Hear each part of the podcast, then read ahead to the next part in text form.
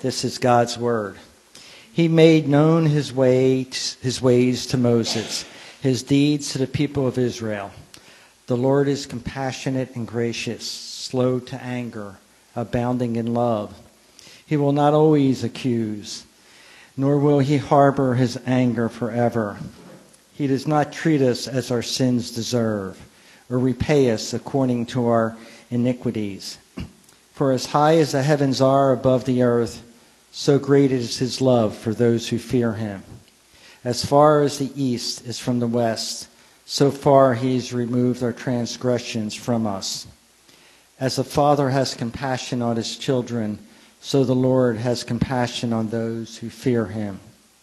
For he knows how we are formed. He remembers that we are dust. As for mortals, their days are like grass. They flourish like a flower of the field.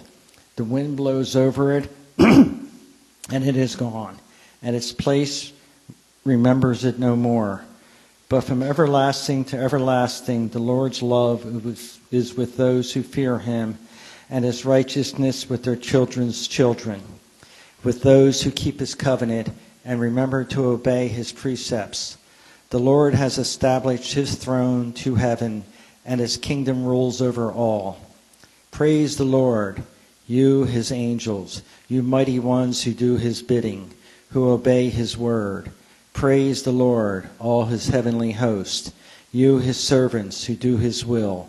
Praise the Lord, all his works, everywhere in his dominion. Praise the Lord, my son. And now from 1 John 3 1 to 3. See what great love the Father has lavished on us, that we should be called children of God, and that is what we are. The reason the world does not know us is that it did not know Him. Dear friends, now we are children of God, and what we will be has not yet been made known. But we know that when Christ appears, we shall be like Him for we shall see him as he is. All who have this hope in him purify themselves just as he is pure. The word of the Lord. Yeah, you talk about sabbatical. I did notice that um, I was I was gone three months. You said five, so I, I just brings up some issues there. it is kind of funny. Um, yeah, I was told early on in learning about ministry that when the minister, the main minister leaves or is going to have a Sunday off, that somehow, without even, if you don't even get the word out, attendance will drop. It doesn't even matter if people know it. It's like magical that attendance drops at the main. Well, I came back, you know, I was gone for three months, and everybody say we had the best attendance ever in the summer. So I don't, humbling. You can figure out what that means. Will you pray with me as we approach this text? Our gracious God, we look to a, a story, a story that has been transformative throughout the ages, a story that culminated in Jesus Christ. And when people who set their lives in Him spread this story and began to put it down into writing, uh, communities were changed, lives were changed, healings happened, cities uh, cultures transformed with self giving love because they met your embrace, the self giving love you approach us with. And as we sit here this morning, walking into a space that for some of us might be our first time, and we, we're surrounded suddenly by decor of El Dia de los Muertos, and in, a, just a kind of an eclectic space with eclectic stories and people in this room we all sit here in need of that embrace of grace from you. So in this time now, meet us through these words. May it be clear that you have met us, that this is not a merely human meeting of good ideas, but this is a divine appointment with your grace. We ask this in Jesus' name by the power of the Holy Spirit. Amen. Um, there's a universal longing in the human heart for to know that somebody somewhere is happy with me. That you're happy with me. Uh, and to have people in our life who are like that. I think, um, so I read, this, I read this poem that someone wrote, uh, Jane Kenyon. about her dog. She says, the, the dog searches until he finds me. Upstairs, lies down with a clatter of elbows, puts his head on my foot. Sometimes the sound of his breathing saves my life. In and out. In and out. A pause. A long sigh. If you've ever had a dog, and I was so happy to see we have a little dog here this morning joining us, um, because I wanted to introduce by talking about how dogs have this unique thing of always, they are, if you've ever had a creature in your life, a good dog, the dog is always happy with you, right? Always happy to see you, and, and you know, you're putting your shoes on, and from across the room, your dog wakes up from a deep sleep and looks at you like, Are we going to do something? Like, like, like your dog is always meeting you and looking at you in the eyes as if to say, Can we hang out? Can we hang out? Can we hang out? Every day, it doesn't matter how little you hang out your dog will keep coming back and saying, Can we hang out? It's like your dog is always happy with you. And in a world where we're bad at showing people how happy we are with each other, um, that's a comforting thing, right?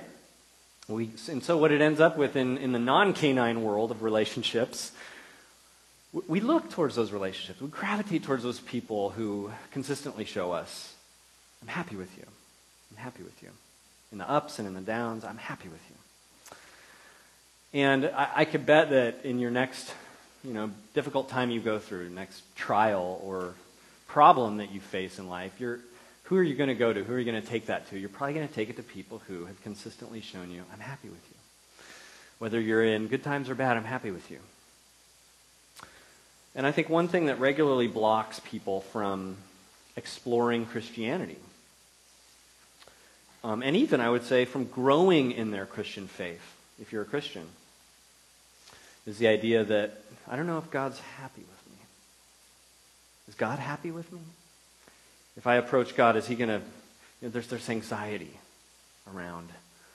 Is He, is he going to be judgmental towards me? Um, or maybe you're just in a place in your spiritual life where maybe you've been a Christian, you're not exploring so much, but God is distant. And I would argue that at the root of that might even be this issue of a disconnect from God being happy with you. So today's image, which jumped out at us from both an Old Testament and a New Testament passage, is the, in, the image of God bringing us fatherly love, the love of a father. It's an image that's packed with potential and primed and ready to convince us about how happy God is with us. And that does some things. So we'll organize what we're saying here and how we're listening to this in terms of those three things. It's, it's mind blowing, it's humbling, and it's generating to know that God is Father and loves you like a Father. First of all, it's mind blowing. And that's, I think, really, honestly, the best way to, in our language, to talk about what these two passages are trying to do. When you read in Psalm 103, verse 11, for as high as the heavens are above the earth, so great is his love for those who fear him. In the letter of, that we call First John, starts out very similar kind of language, the part we read. See what great love the Father has lavished on us. Oh, the greatness. Oh, the size of the fatherly love of God. You know, if ever there's a relationship in our lives that sort of universally has those longings for someone to be happy with us, it's that relationship with a father. It's a relationship with dad. I've been in, for the last 10 years, experimenting by, I, I joined this um, men's counseling group. So you've got six to seven, I think seven of us men of all different ages and um, stages of life and personalities and different stories and a, and a a therapist in the room and just sort of like kind of see what happens as our journeys kind of ricochet off each other and we talk about life. And what do you know? But one of the most resonating themes is dad. And whether, whether dad was there, whether dad wasn't there, what kind of messages did you get from dad, and how are you going to be like your dad but maybe different from your dad, and how you are a dad. Big theme, big deal. And fathers notice things. They, if you're a father, you see your kids and you notice that they're looking. They're looking at you. They're looking at you to know, are you happy with me? You know, why is it such a big deal at a sporting event, at a soccer game, when the father is yelling at the kid? Why does that feel like kind of an, a, a big deal? Why does that feel like there's, there's some depth to that exchange? And you go, because you know that all that kid is doing is, is wanting to know, are you happy with me?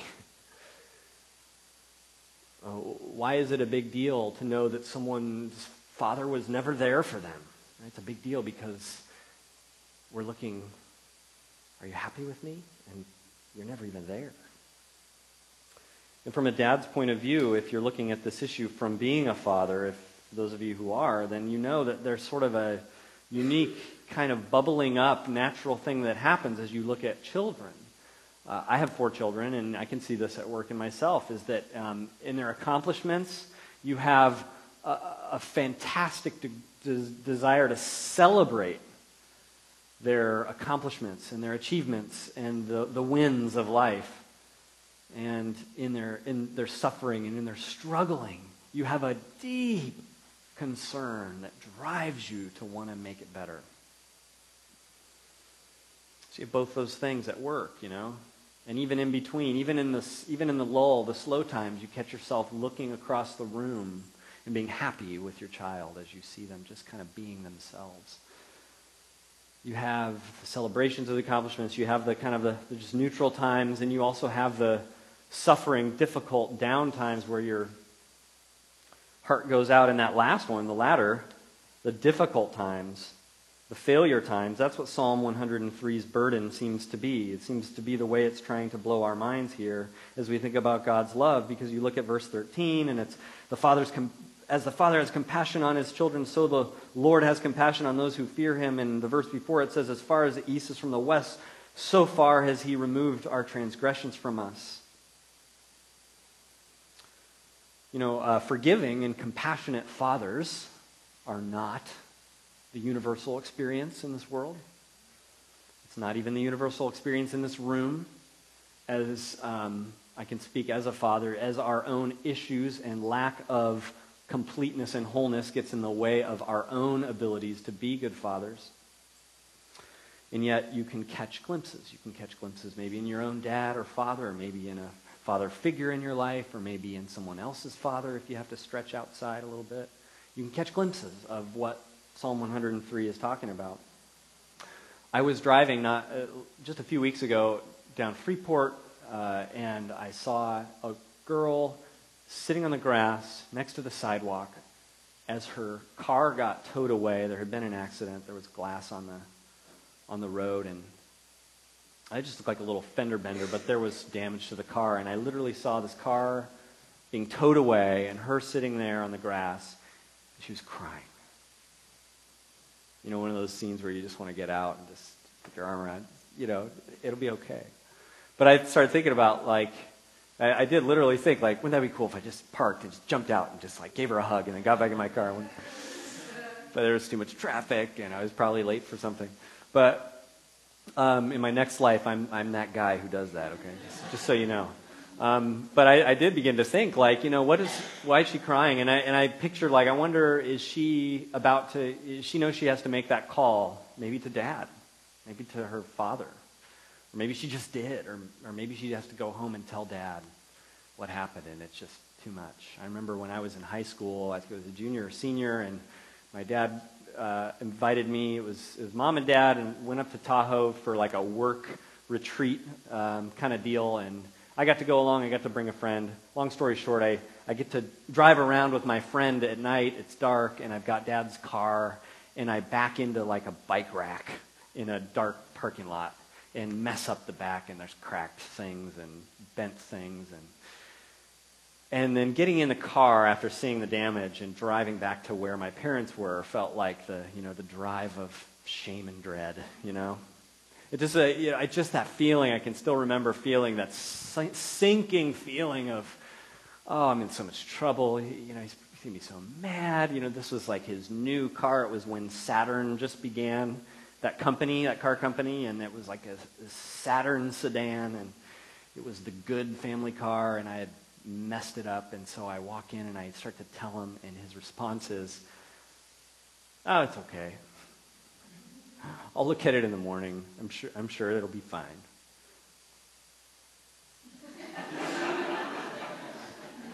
I thought I was in so much trouble. I thought, is it because I have a friend with me? You don't want to, like, let me hear?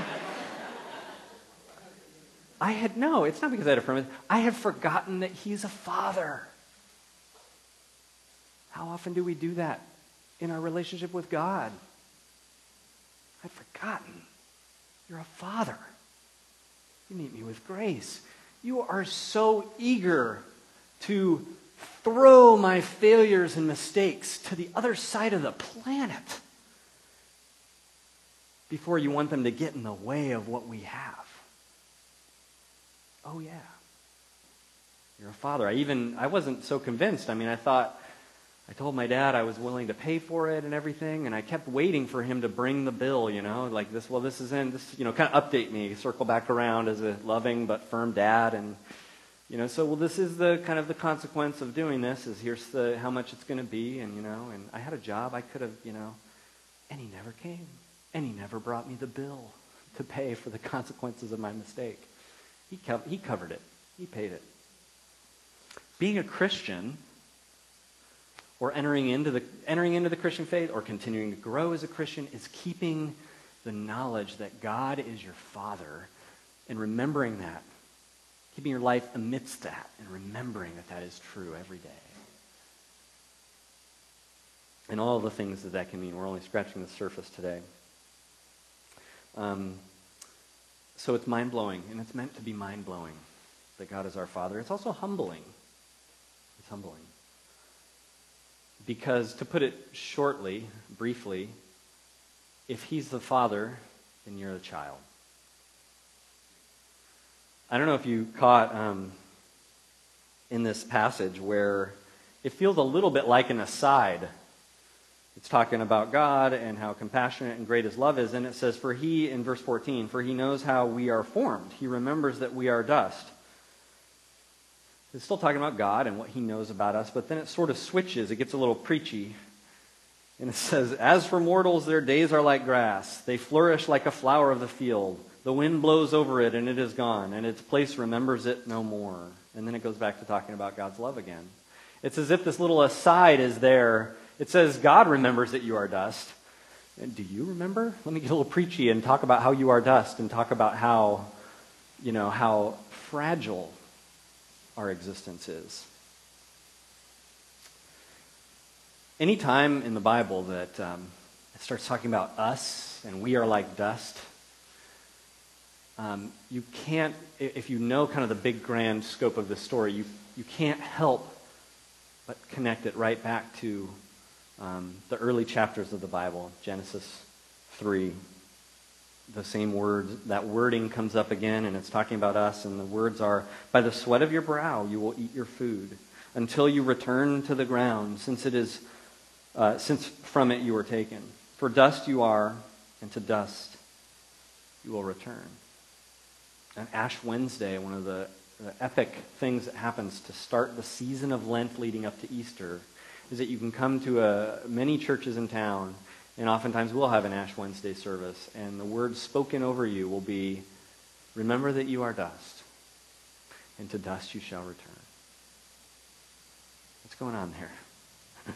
That's really humbling. And that somehow is part of grappling with God as our Father. I think it's an invitation to know what God knows about us, to, to accurately assess our status and our need. We have great need for God as Father, not God as helper, assistant, consultant. God as Father. So Jesus says, when people ask, well, how, how can you be the greatest? He says in Matthew chapter 18, he, he calls a little child and brings this child in the midst of the people who are asking. And he says, Truly I tell you, unless you change and become like little children, you will never enter the kingdom of heaven. Therefore, whoever takes a humble place, becoming like this child, is the greatest in the kingdom of heaven. You know, feeling distant from God the Father can often come down to just not being honest with your need as his child. It's a very, we're very prideful people. Something crucial might be needed in order to draw closer and understand and, and enter into this love. Instead of this fatherly love being conceptual, maybe the secret for you is a new level of humility and acknowledging and approaching God, not as a consultant, not as a just friend, not as just advice giver or helper, but as Father who knows how we are formed, who knows that we are test. In other words, you're not all that. You need help. We hate this. We hate doing this. But in order for a compassionate God to be in your life, somewhere in that relationship there needs to be, if there's compassion, in a sense, there needs to be a charity case in there somewhere. In order for there to be a God of mercy that you're in a relationship with, then someone in that relationship needs to be crying out, Lord, have mercy on me. Are you doing that? And then, and then, as you meet the Father's love, it is a generating kind of fatherly love. So it's mind blowing, it's humbling, it's also generating. And I want to focus in on a little thread in the John letter that we read from where he says, I mean, this sometimes reading John is like reading a, a poet from a, a very philosophical, artsy poet from the 60s because you know he's going from one theme to the next and it's all very lovely and high level and interconnected and one of the so sometimes you're kind of pulling the threads out and going let's just follow that thread and see how that goes. If you look at 1 john 3 verse 3 he says all who have this hope in him purify themselves just as he is pure. This connects with a thread that it comes up again a couple of times. Um, I'll just read it from verse 6, a couple verses later. No one who lives in him keeps on sinning. No one who continues to sin has either seen him or known him. And then in verse 9, we didn't read these parts earlier, but it says again, those who are born of God, so God's children, those who are born of God will not continue to sin.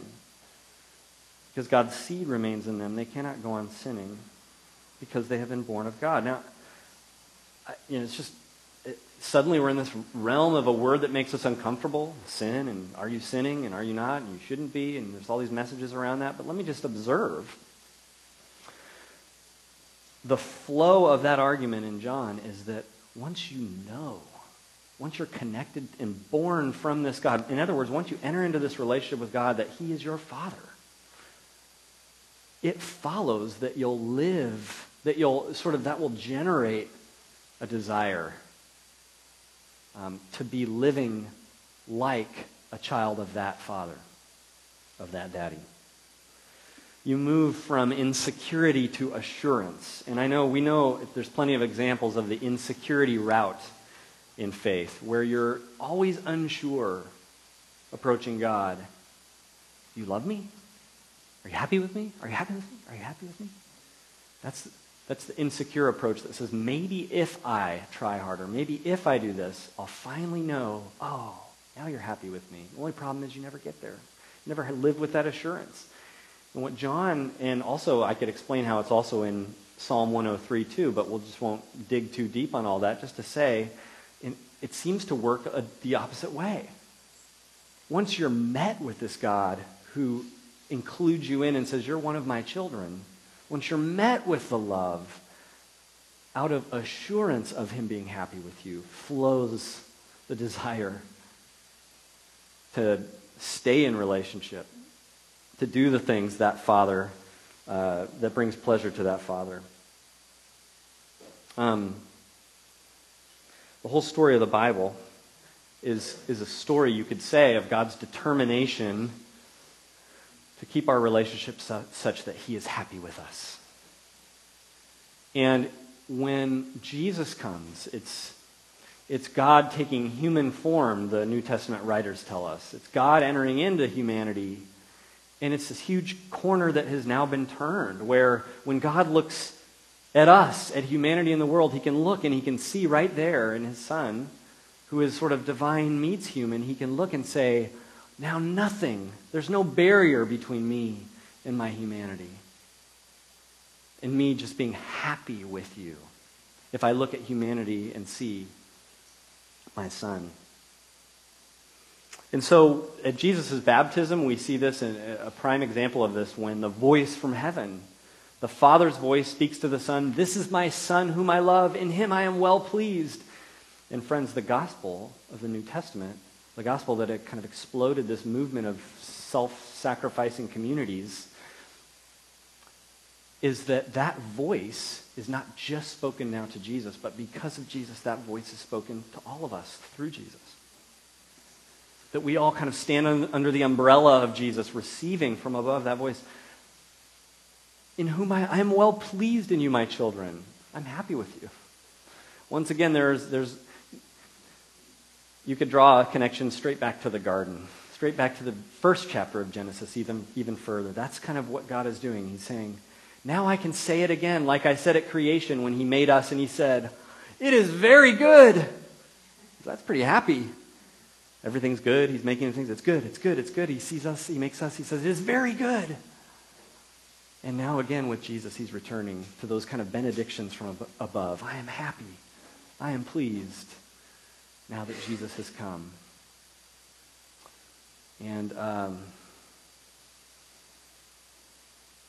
that voice can flood your life. That voice can make its way into the cracks of your uh, brokenness, your hurt, your wounds, your lack of love, your struggles, your relationships, the things that need reconciliation, the stubbornness, the waywardness, the stickiness of certain sins in your life. That voice can trickle its way into all of it but you have to live in earshot of that voice. That's the point. Um, the, and the more you draw your life, the more you make an effort intentionally to put your life in earshot of that voice of pleasure of God, to know that through Jesus now that voice is spoken over you. The, the work has been done. The more your life will orient towards the Father. There's a sense in which God calls runaways from all kinds of strange foreign lands. We've run off and made our home in horrible, poisonous, destructive places. And he, he's fine. He chases us down like that dog in that first poem, searching through the house. And God goes and finds us and searches everywhere and brings us home. His love is that great. He'll go to all those horrible places and he'll bring you back. And yet, he, he does expect when he brings you home and when you're living in earshot of his voice that you've put those poisonous, destructive ways and left them in the foreign country. This dramatic mercy and forgiveness doesn't just say, ah, let's even, let's stop talking about this, this negative sin stuff. It says, no. But just live in earshot of my voice, and that will drive that stuff away in your life. That's the natural thing to do for anyone who's living in earshot of my voice, who's living under my roof, who has found once again that they are home. Let's pray. God, bring us home. I can picture, I don't know if there's 40 or 45 or 50 people in this room. I can picture 50 different ways that we need to be called home. And we need to experience fatherly love. And so I pray that your Holy Spirit would uh, show us that love and then create a community that abounds with love. We pray this in Jesus' name. Amen.